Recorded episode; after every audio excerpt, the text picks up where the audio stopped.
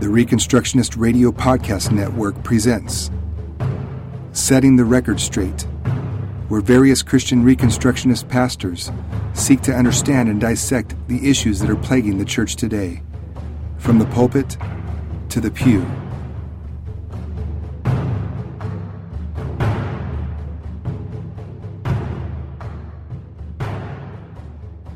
If you have your Bible, if you have your Bible, turn to Matthew chapter 1. We're going to be in starting in verse 18.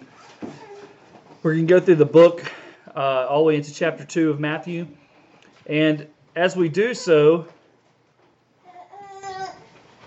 let me rehash a couple things for you from last week real quick. And uh, as we do, one of the things we one of the things I want to make very clear is that make very clear is that when we talked about this and we began this, like I said, I wanted to do a study through the book of Matthew, but I wanted to look at things as how they applied then, uh, look at the consequences maybe around those things, but also how we apply it now, if it's possible.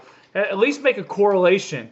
Um, so often we hear the we hear the accounts of Jesus' birth around a time of the year where people will set aside Christmas in December and they'll talk about the birth of Christ, and that's about the last time that they talk about the birth of Christ. But as we do this uh, series through the book of Matthew, there's more to it than just that. I, I, talked about there were two huge matters of importance last week. One of them was this passage showed that is a that uh, is a vision was a vision of God's covenants, and we talked and we walked through the Adamic, uh, or the covenant works, the Adamic covenant. We talked about the covenant of grace and its sub covenants of the Noahic covenant, the Abrahamic covenant, the uh, Mosaic covenant, the Davidic covenant, and then we come into the new covenant of Christ.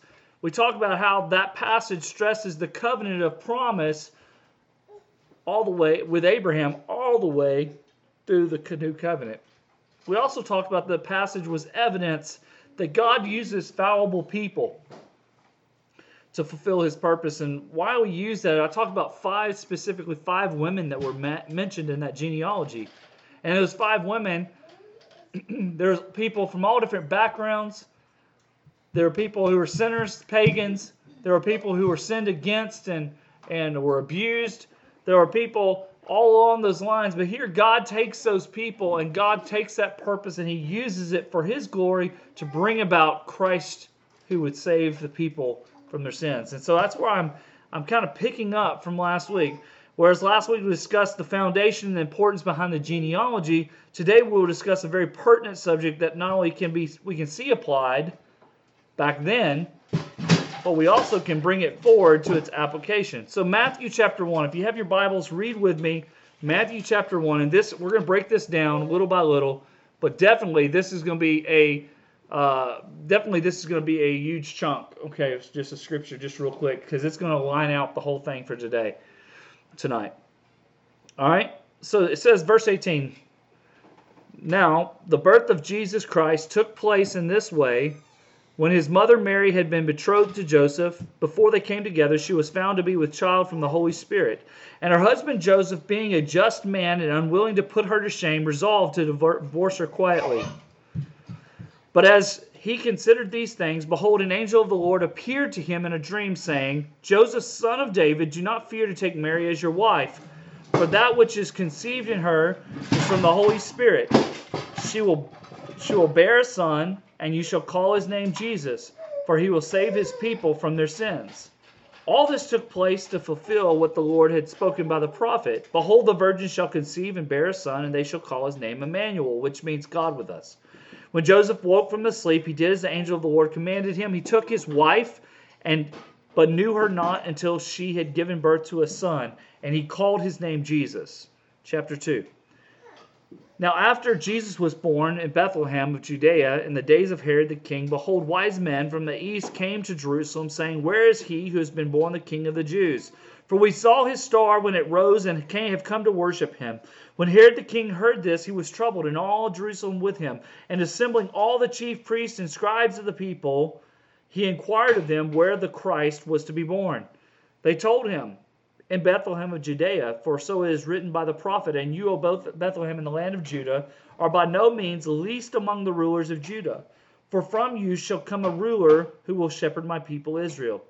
Then Herod summoned the wise men secretly and ascertained from them what time the star had appeared. And he sent them to Bethlehem, saying, Go and search diligently for the child, and when you have found him, bring me word, that I too may come and worship him. After listening to the king, they went on their way. And behold, the star that they had seen when it rose went before them until it came to rest over the place where the child was. When they saw the star, they rejoiced exceedingly with great joy. And going into the house, they saw the child with Mary his mother, and they fell down and worshipped him.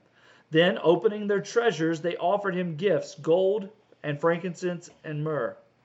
And being warned in a dream not to return to Herod, they departed to their own country by another way. Now, when they had departed, behold, an angel of the Lord appeared to Joseph in a dream and said, Rise, take the child and his mother, and flee to Egypt, and remain there until I tell you, for Herod is about to search for the child to destroy him. And he rose and took the child and his mother by night and departed to Egypt, and remained there until the death of Herod. This was to fulfill what the Lord had spoken by the prophet Out of Egypt I called my son. Then Herod, when he saw that he had been tricked by the wise men, became furious, and he sent out sent and killed all the male children in Bethlehem and in all that region who were two years old or under, according to the time that he had ascertained from the wise men. Then was fulfilled what was spoken by the prophet Jeremiah. A voice was heard in Ramah, weeping and loud lamentation, Rachel weeping for her children. She refused to be comforted because they are no more. But when Herod died, behold, an angel of the Lord appeared in a dream to Joseph in Egypt, saying, Rise, take the child and his mother, and go to the land of Israel, for those who sought the child's life are dead. And he rose and took the child with his mother and went to the land of Israel. But when he heard Archelaus was reigning over Judea in the place of his father Herod, he was afraid to go there. And being warned in a dream, he withdrew to the district of Galilee. And he went and lived in a city called Nazareth so that was spoken by the prophets may, might be fulfilled, that he would be called a Nazarene. Now, I, I'm going to tell you right now, there, in many ways, people would talk about the wise men or these these magi or whatever you want to call them. A lot of people would focus on these men who came and brought him gifts. Others might even look at it and say, let's let's focus on all the prophecies that were fulfilled. The fact is, if you look at this, time and time again, prophecies that were there that were given in the Old Testament were fulfilled here as as these events occurred. But I want you to see something even greater. Here's the thing. We, we have it on there, and I told you what the title of this message was. The title of this message is The Duty of Men Under Christ to Protect Life. The duty of men under Christ to protect life. Take it over there, okay? Take it over there. A le- and so first off, I want to talk about a lesson from the example of, jo- of Joseph. An ex- a lesson from the example of Joseph. We're going to focus on a little bit of Joseph tonight. And I, you know what? I've heard a lot of people downplay the role of Joseph. But just like just like so many other situations, Joseph isn't the focus here of this passage. G- Joseph is not the focus of the gospel, isn't he? Is he? But he plays a part. And he plays a big part. A, if you want I should have said, Joseph did not, and this is going to sound funny maybe to you, Joseph did not leave Jesus as an orphan.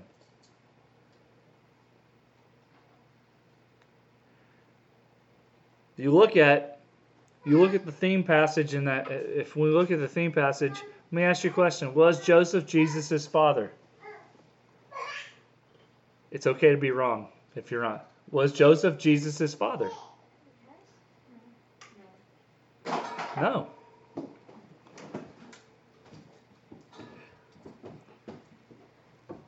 Jesus was placed in the womb of mary by the spirit of god. Is what we learn right? But let me ask you a question. Did Joseph act like a father to Jesus? You know, when we look at this passage and we talk about he he he almost wanted to it, it talks about he was Mary was betrothed to Joseph and when he, he wanted to divorce her quietly. not putting her to shame. Did he have, according to the law, if if she had come up pregnant, could he have divorced her quiet? Could he have divorced her? Absolutely. Actually, she could have been put to death. We aren't going to go into all the things, but there are some things about there are some things about people who are in this this place where they are are betrothed to be married and something happens and they end up conceiving a child all right before the marriage is fulfilled. And here's the thing i want to share this with y'all. Whether this is per, this is he has done it or not or not yet one of the things you need to understand is that the husband the man would pay a dowry toward the wife's the wife to be's father now it wasn't to give pay. It wasn't like he's buying his bride. Okay, I think have y'all y'all remember me talking about this? The dowry would be would be repaid would be paid, but on, ultimately it was her inheritance. And if the husband did something wrong and left, she had money to be able to take care of herself. Okay, to an extent, it was about the equivalent of three years' salary. Okay, so there's a lot of money saved up in order to that was paid. So I want to I want you to see something really clearly. I asked that question, was Joseph Jesus's father? In reality, no, right? But what did he do? He didn't leave Jesus to be raised by his mother alone. No, no one wants to talk about this, and maybe it's not significant to others, but he didn't act like none other he raised and took care of Jesus as if he was his own. And how do I know this? Well, look at B. Look at B. Joseph left all things familiar to protect Jesus. He did something spectacular. He was warned in a dream that Herod was going to destroy the destroy Jesus. Was going to wanted to hunt down and kill Jesus. In fact, we know from just a moment ago what happened. Herod killed all the babies under two, uh, under the age of two. So that would be like, how many children do you think that would be? Be quite a bit, wouldn't it? All because what? Well, we'll see in a moment.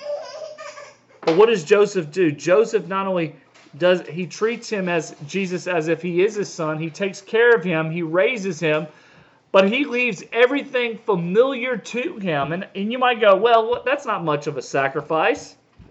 Well, yes, it was because what? Guess what? Where was Joseph from? Joseph was from Galilee. Joseph was from these areas. Where Joseph Joseph was leaving his family, all of his family ties, all of his business. And where is he going? He's going back, interesting enough, back to Egypt. He's told to leave to go to Egypt. That means he has to establish himself in a trade. Now we know that later on we hear that he's a carpenter. He's Jesus aren't isn't Jesus the carpenter's son? But let, think about this. He's going to a foreign land to what? And he has to he has to be able to support his family. He has to be able to do these. So he gives up Everything. The first child that comes into the family is not even his own. Think about all the things that go on with this. And he leaves everything, sacrifices everything to protect Jesus. That's what we find in, in, in when we look at Matthew 2, 13 through 15. And it fulfills prophecy in doing so, but he does it. But see, Joseph also Joseph submitted to the leadership of the Holy Spirit. Joseph submitted to the leadership of the Holy Spirit. He's been submitting to the leadership of the Holy Spirit all along, the Spirit of God. But I want you to hear when, when we think about this, if you look at, well, you leave that up there, think about what happens. The Lord comes to him in a dream again, and what happens? Says, It's time for you to go home. Now, we don't know how long he's been there. We don't, right? We don't know how much time has passed. But what we do know, what we do know is that it could have been possible just about the time he gets comfortable, he builds his business everything's taken off and everything's fine, the Lord says, All right, it's time to go home. Everything's safe. And guess what he does? He uproots again and he goes back. Once again, I, I say this is a interesting way to tie in for a Father's Day, but Joseph, who was not the actual father of Jesus, took him and raised him as his own in obedience to God. He fled and went to a foreign land and left everything familiar to him in obedience to God to protect Jesus. And then, after being there for however long, he comes back home in, in obedience to God. Well, I think there's a lesson here to be learned. And as I said, when I said the title of this is The Duty of Men Under Christ to Protect Life, I believe we see an example of Joseph very simply here. And so, number two is how do we follow Joseph's example in a culture of perversion and death? This is really what we want to talk about. How do we how do we follow Joseph's example in a culture of perversion and death? You might well go ahead and put up the next little point because first we have to recognize the culture around us. We have to recognize the culture around us. What does the culture around us look like? Go ahead and put up the next one because it's a point too. It's one of rival gods who seek to destroy that which is not of their kingdom. And while y'all write that down, if you need me to ask, say it again, we recognize the culture around us, and it's one, it's a culture of rival gods who seek to destroy that which is not of their kingdom. Now, why would I put all these points here? Okay, I got to get this out there first. Well, when we look at after Jesus was born, what did and here come these wise men from a foreign land and what are they coming to do they're coming to worship this king right they're coming to worship this king. And i think it's interesting when herod the king heard this there's something very important to hear. When he they heard he heard this he was troubled and all jerusalem with him. King Herod was troubled that the king that was prophesied was coming. Why would that be? Why would he be troubled? There's a reason, isn't there? And he tells them, he calls the he, he goes and he finds out what the prophecy says, and instead of being instead of hearing the prophecy and saying, you know what? This is so this is uh this this is this removes all anxiety. It remi- removes all um, worries from my life. Now the King of Kings and the Lord of Lords is coming. But that's not what he does, is it? No, he tells the wise men to go what? Search it out, and when you find him, let me know so I can go and worship him. Well, this is the thing about a culture that's perverted and that's focused on death. There's this thing about we need to recognize about cultures. If there is a rival God, it, we live in a culture of rival gods that seek to destroy anything that's not their kingdom. And we have evidence of what Herod did. See, it's also, too, it's also one that shows uh, their allegiance to and worship of their idols. I'm giving you a long one here again. I'm sorry. It's it shows their allegiance to and worship of their idols through blood sacrifice of the weak.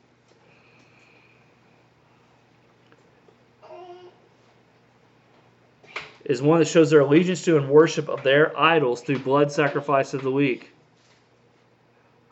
we find that when Herod was knew realized he had been tricked and the wise men had gone home a different way instead of instead of coming, what was what was his heart's first desire? I'm going to kill every living child under two years old. Why? They're a rival God, they're a rival king. See, what we've learned from Herod is Herod reigned and he ruled, but he did not rule and reign under God. He was an evil man. The other thing we need to understand is remember when the wise men came saying they're searching for the king, it says Herod was troubled and all the people there in Jerusalem, I mean, there with him, right? In Jerusalem with him.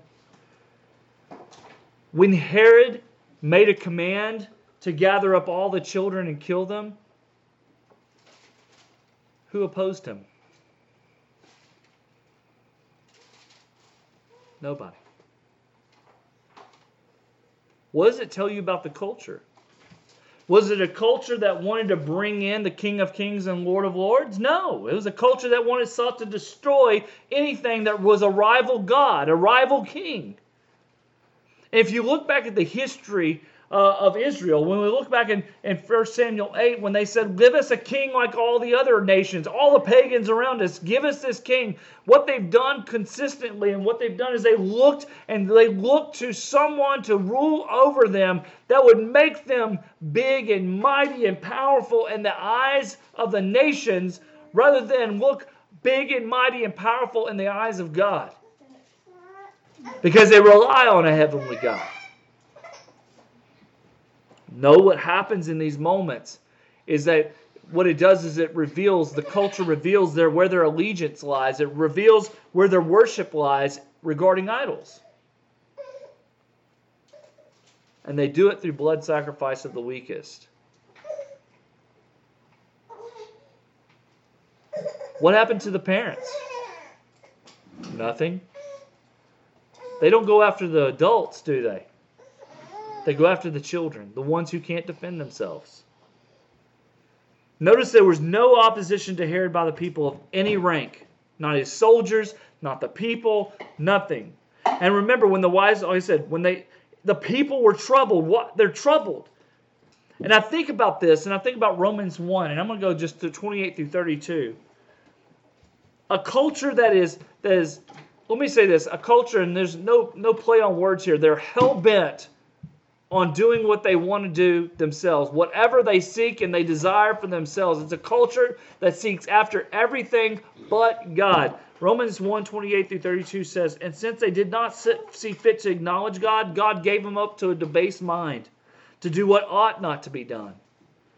They were filled with all manner of unrighteousness and evil and covetousness covetousness and malice. They are full of envy, murder, strife, deceit, and maliciousness. They are gossips, slanderers, haters of God, insolent, haughty, boastful, inventors of evil, disobedient to parents, foolish, faithless, heartless, ruthless. They, though they know God's righteous decree that those who practice such things deserve to die, they not only do them, but give approval to those who practice them.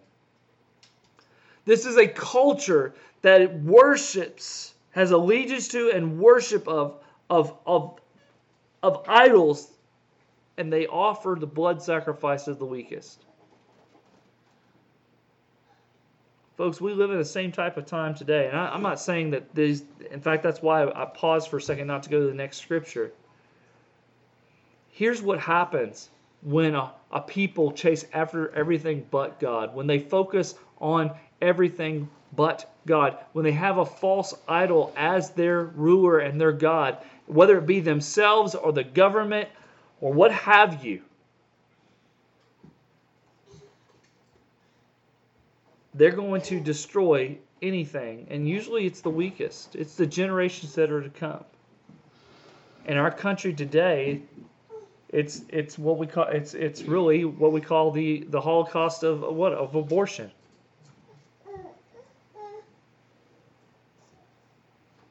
But it's more than that.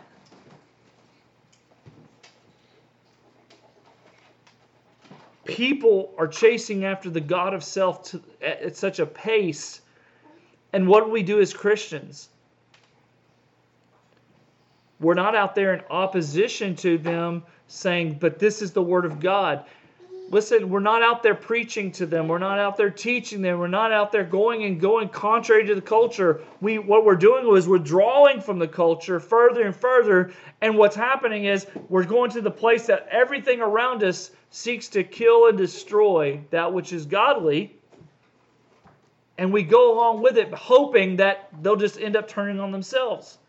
But he's never called us to. In fact, this is what happens.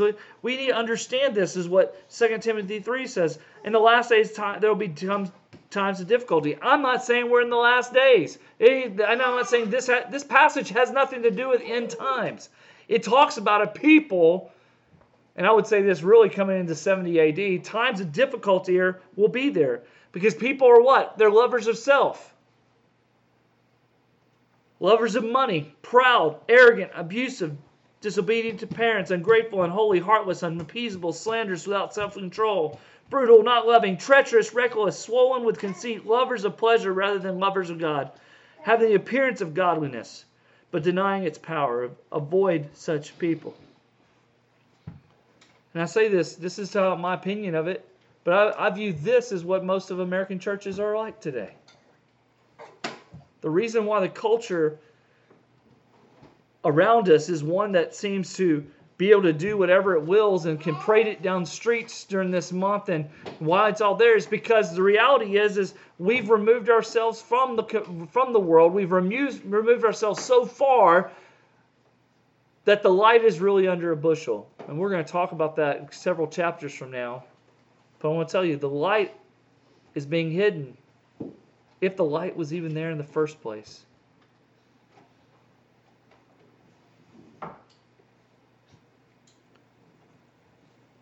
I find it despicable that we're willing to compromise, or people in the name of Christ will compromise for the sake of some. And maybe that's what happened. Maybe that's why the people of Jerusalem didn't oppose Herod. I might be reaching a little bit. But maybe the reason why they didn't oppose Herod is because it really wasn't affecting their children, because their children were three years old. And you know what? They really hadn't lived a life yet. Don't even know if they were even smart yet. They're just toddlers, right? Really didn't affect anything. You know what? Listen. No. Could you imagine the, the talk? Listen, all the children two and under, we're going to kill them. But you know what, parents? You can have more kids. It's just we're just taking care of this this rival king. But that's how we live today, and maybe that's that's the attitude towards certain aspects. But what we find in the end of, of 2 Timothy 3 says, But they will not get very far, for their folly will be plain to all. See, it's the third point here. It's one that's easily identified and destined for destruction. It's a culture that's easily identified and destined for destruction.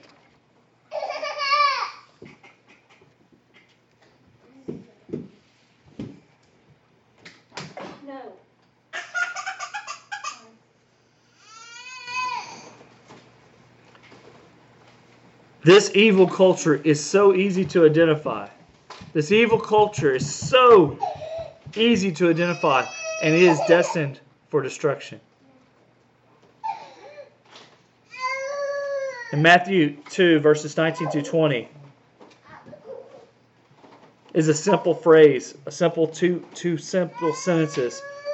It says, But when Herod died, behold, an angel of the Lord appeared in a dream to Joseph in Egypt, saying, Rise, take the child and his mother, and go to the land of Israel, for those who sought the child's life are dead. And we need to understand that the end of all things, if it isn't righteousness, if it isn't God honoring, it's going to end in destruction. In 2 Peter chapter 2, it talks about a people destined for destruction. Let me read this to you. I'm going to read it to you because I'm trying to lay a foundation walking into this place when we talk next week about John the Baptist. And John the Baptist comes in the wilderness preparing the way for Jesus. It's a big jump all of a sudden. Okay? We're going to talk about this. Understand the heart and the place of the people where they're at. But false prophets, it says, also rose among the people, just as there will be false teachers among you who will secretly bring in destructive heresies, even denying the master who, brought, who bought them, bringing upon themselves swift destruction. And many will follow their sensuality, and because of them, the way of truth will be blasphemed. A good example of this is the the Baptist pastor in our local news who's who was who's been in uh, who's been placed under arrest for molesting uh, family member and well-known church in the Houston area. Um, and that's one of the things people are afraid of that the truth and the Word of God and the Christians are going to be blasphemed. Well, that's what happens when uh, when when people in the in the in the name of Jesus do evil things. And it says, In their greed, they will exploit you with false words. Their condemnation from long ago is not idle, and their destruction is not asleep. For if God did not spare angels when they sinned, but cast them into hell and committed them to the chains of gloomy darkness to be kept until judgment, if he did not spare the ancient world, but preserved Noah, a herald of righteousness, with seven others when he brought the, a flood upon the world of the ungodly, if by turning the cities of Sodom and Gomorrah to ashes, he condemned them to extinction, making them an example of what is going to happen to the ungodly. And if he rescued righteous Lot, greatly distressed by the by the sensual conduct of the wicked, for that as that righteous man lived among them day after day, he was tormenting his righteous uh, he was tormenting his righteous soul over the lawless deeds that he saw and heard. Then the Lord knows how to rescue the godly from trials and to keep the unrighteous under punishment until the day of judgment, and especially those who indulge in the lust of defiling passion and despise authority. Bold and willful, they do not tremble as they blaspheme the glorious one, whereas angels, through, though greater in might and power, do not pronounce a blasphemous judgment against them before the Lord. But these, like irrational animals, creatures of instinct, born to be caught and destroyed, blaspheming about matters of which they are ignorant, will also be destroyed in their destruction, suffering wrong as the wage for their wrongdoing. They count it pleasure to revel in the daytime. They are blots and blemishes and reveling, the, reveling in their deceptions while they feast with you. They have eyes full of adultery, insatiable sin. They entice unsteady souls. They have hearts trained in greed, accursed children, forsaking the right way. They've gone astray. They have followed the way of Balaam. I'm not going to read the whole passage. I want you to think of this aspect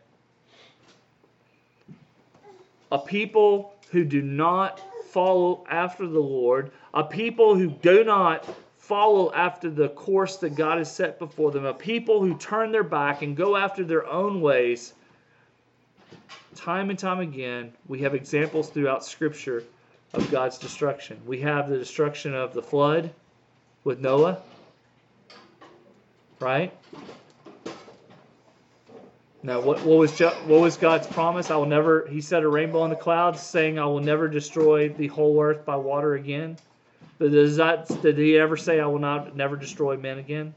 No, He never said that. We have the story. We have the account of Sodom and Gomorrah, and basically are wiped off the face of the earth as fire fell from heaven because of their their sinfulness and lusting after things that God had said called abominable that called evil. And God struck them dead. He saved right. He saved Lot and his family. As they were leaving, we hear the remember the account of Saul. He told them never to turn around and and what happened to Lot's wife? She turned to a pillar of salt. What she was she was killed because she looked back upon the destruction. Why we don't know, but she she turned back to look upon that which maybe she lusted after herself. It was a place that she considered home, a place of, of pleasure. I don't know. But in doing so, she, that she disobeyed the Lord. And, and, and every time that God has set his people free and he's led them, he's told them not to look back to where they were enslaved, but always look forward to God's promised land, what God had in store for them. Second, Second Peter 2 tells us these are people. They're destined for destruction. You know, Herod could kill all the babies. Pharaoh What was Pharaoh? What did Pharaoh order them to do? To kill the babies, didn't he? We can time and time again, evil men have tried to do evil things, but God has always saved someone. Moses was saved when Pharaoh put out an edict to kill all the Hebrew children, right? Interesting that he was saved through the waters. And the one who made the edict to kill all the children ended up that Moses was raised in his house.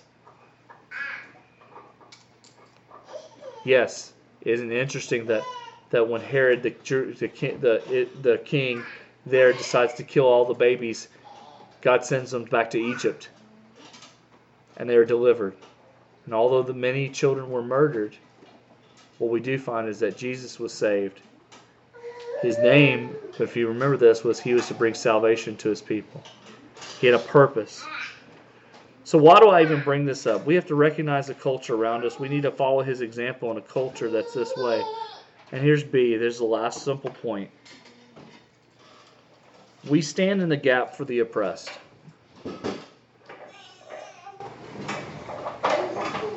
In so many ways, this comes up. Joseph's example is Joseph didn't have to do I'm going to say this in this way. Joseph didn't have to do anything he did. He could have said, I heard I hear you, Lord, but I'm not going to do it. He could have said that, right? But he didn't. If you recognize the law of God, you recognize the culture that is there, we need to understand that Joseph did something. Is we are to stand, and our example is we stand in the gap for the oppressed.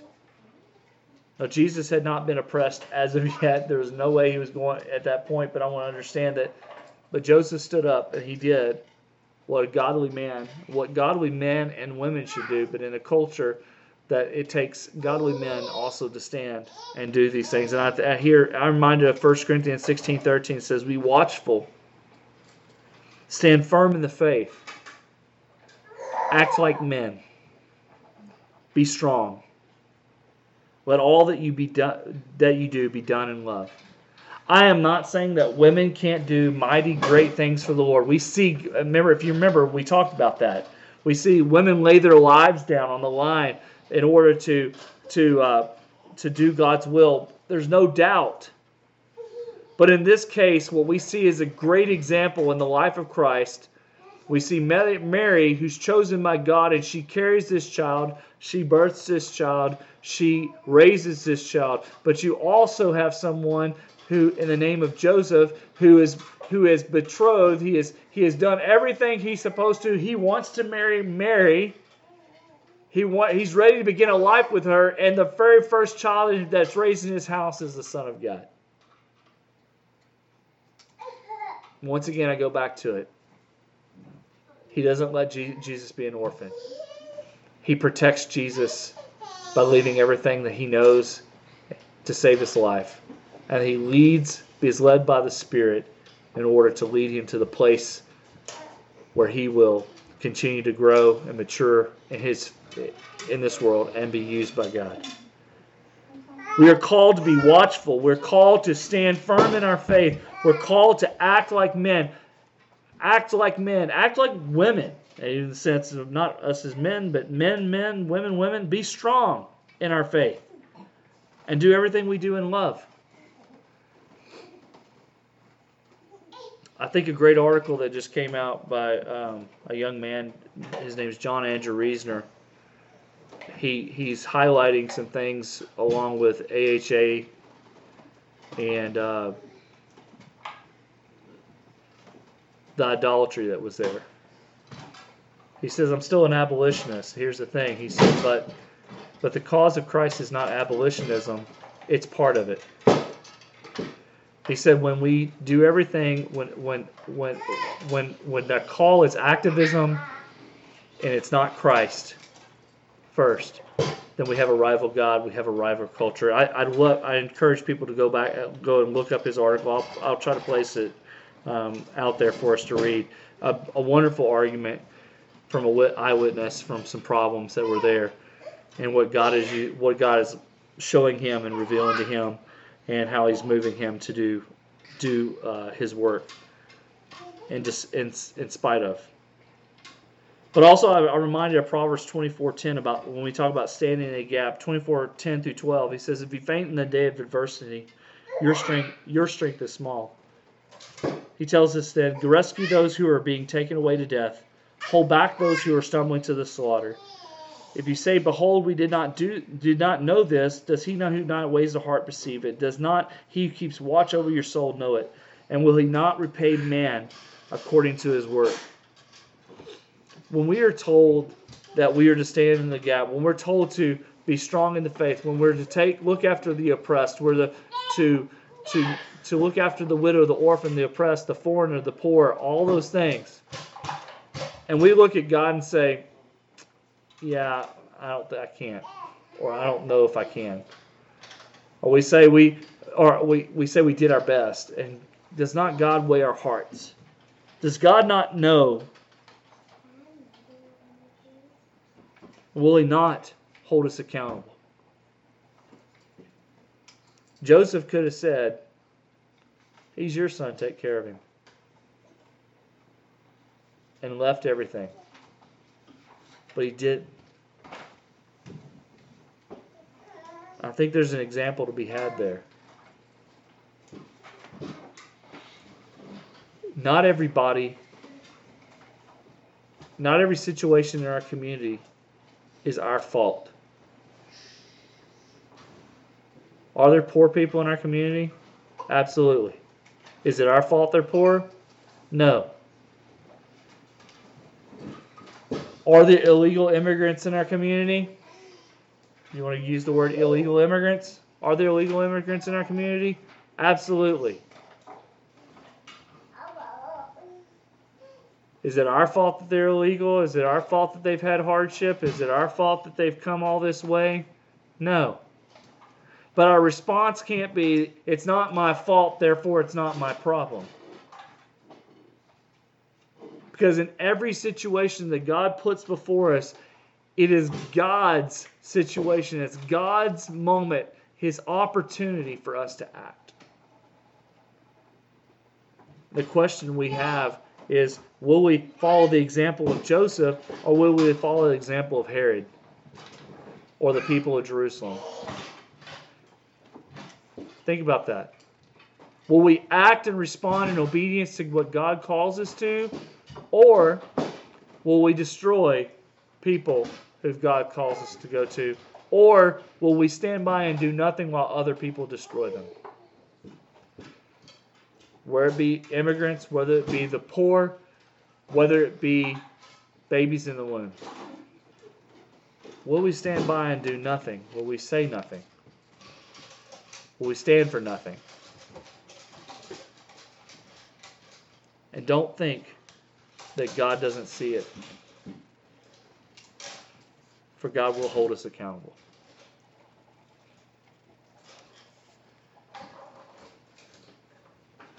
I'm going to end it like that because we'll understand why John preaches what he preaches in the wilderness.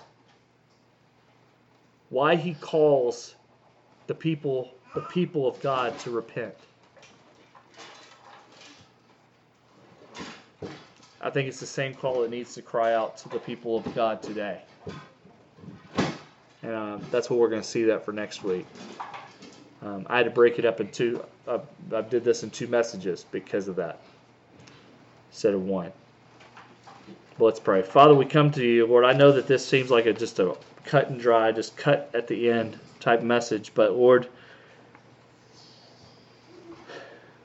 we have to evaluate ourselves and test ourselves and see or if we are being obedient to you like Joseph. We have to see if we are the Herods of this world. Or are we being the people who allow the Herods of this world to do everything they want to do and never oppose them? Because our lives are too important to ourselves. Our situations are just, our, our sustainability is more important to us than Lord God and Lord obedience to you. And in those situations, maybe, Lord, that what we're doing is instead we prefer the being called the, a child of God, but we act like a child of the devil, which is exactly where John comes in next week. Lord, what is so important to us to prevent us from being obedient to you?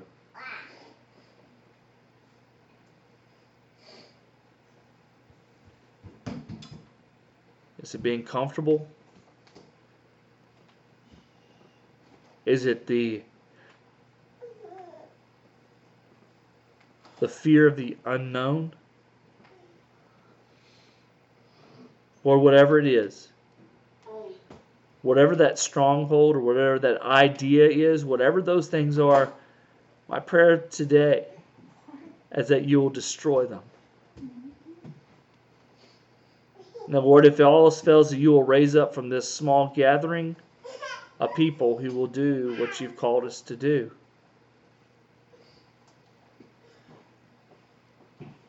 And Lord, if no one else will, Lord, let it just begin with us individually. Lord, my prayer is that you will break your people unto your will.